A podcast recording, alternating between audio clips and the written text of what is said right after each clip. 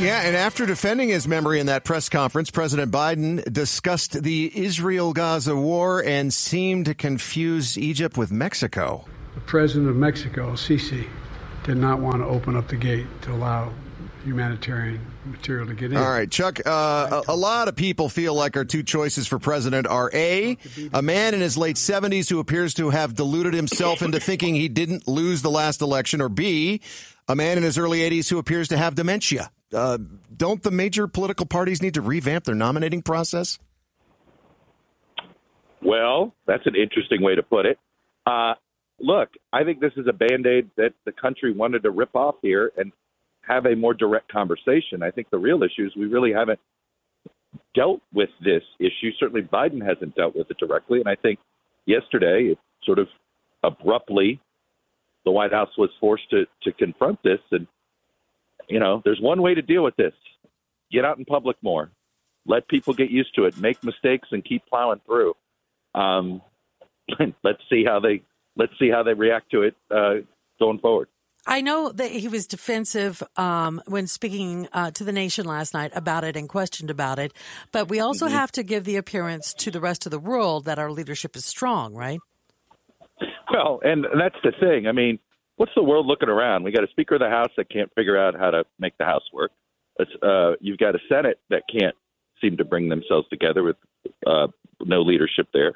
You you uh, you just presented the state of the two presidential candidates. Yeah. On here, I mean, the world's got to be looking like, what kind of leadership is this? Right? I mean, we we really have uh, a, a group of leaders in in positions, but they with very little authority, it feels like at times. But I do think it's sending a horrible message mm. around the world. And I'll tell you this I mean, just look at what's going on with Ukraine. I mean, we've not been able, Ukraine's losing the war now because we can't, apologies for that, oh, we sorry. can't seem to govern. I mean, that's a, that's a, that's a frightening thing if you're, a Ukrainian fighting for sovereignty. Yeah, they're running out of ammo at this point. Yes. Yeah. yeah and it's our fault. Yeah, uh, it's our fault right now.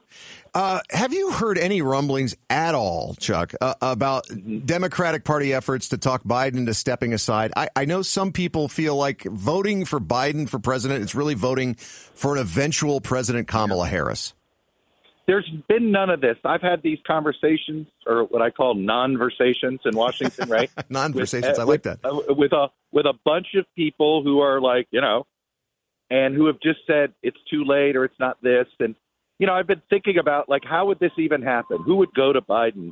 Who would go to Joe Biden? You know, my guess is if somebody's really trying to pressure Biden into stepping aside, they would do it through the first lady, right? Mm, they would go to her and say, hey, you know, are you sure you guys, this is the right call here? What's the best way to prevent Donald Trump from being president?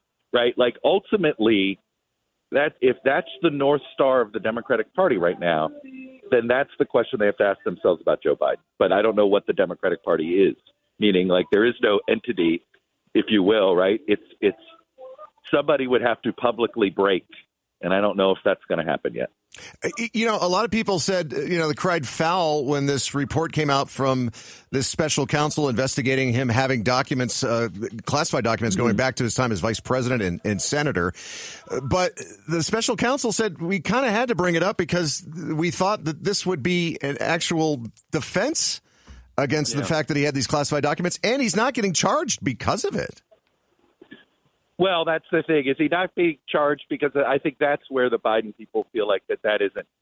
They believe he wouldn't be charged because this is sort of like in the same way most people aren't charged for going five miles over the speed limit, right? Like mm-hmm. I think they would argue the the the stuff that he ended up with is is stuff that a lot of people end up doing, um, and it doesn't necessarily have nefarious reasons behind it. I think that's their that was why the lawyers were so frustrated with what Hur did. But look, the fact is, we're here because Merrick Garland took forever, never did charge Trump, and by the time he started doing it, Trump announced for president. And the minute Trump announced for president, it forced Garland to have to name special counsel. Yeah, right. I mean, the irony here is that if Merrick Garland had dealt with the January 6th situation in 2021 rather than waiting a year, which he did, we might not be in the situation we're all in right now.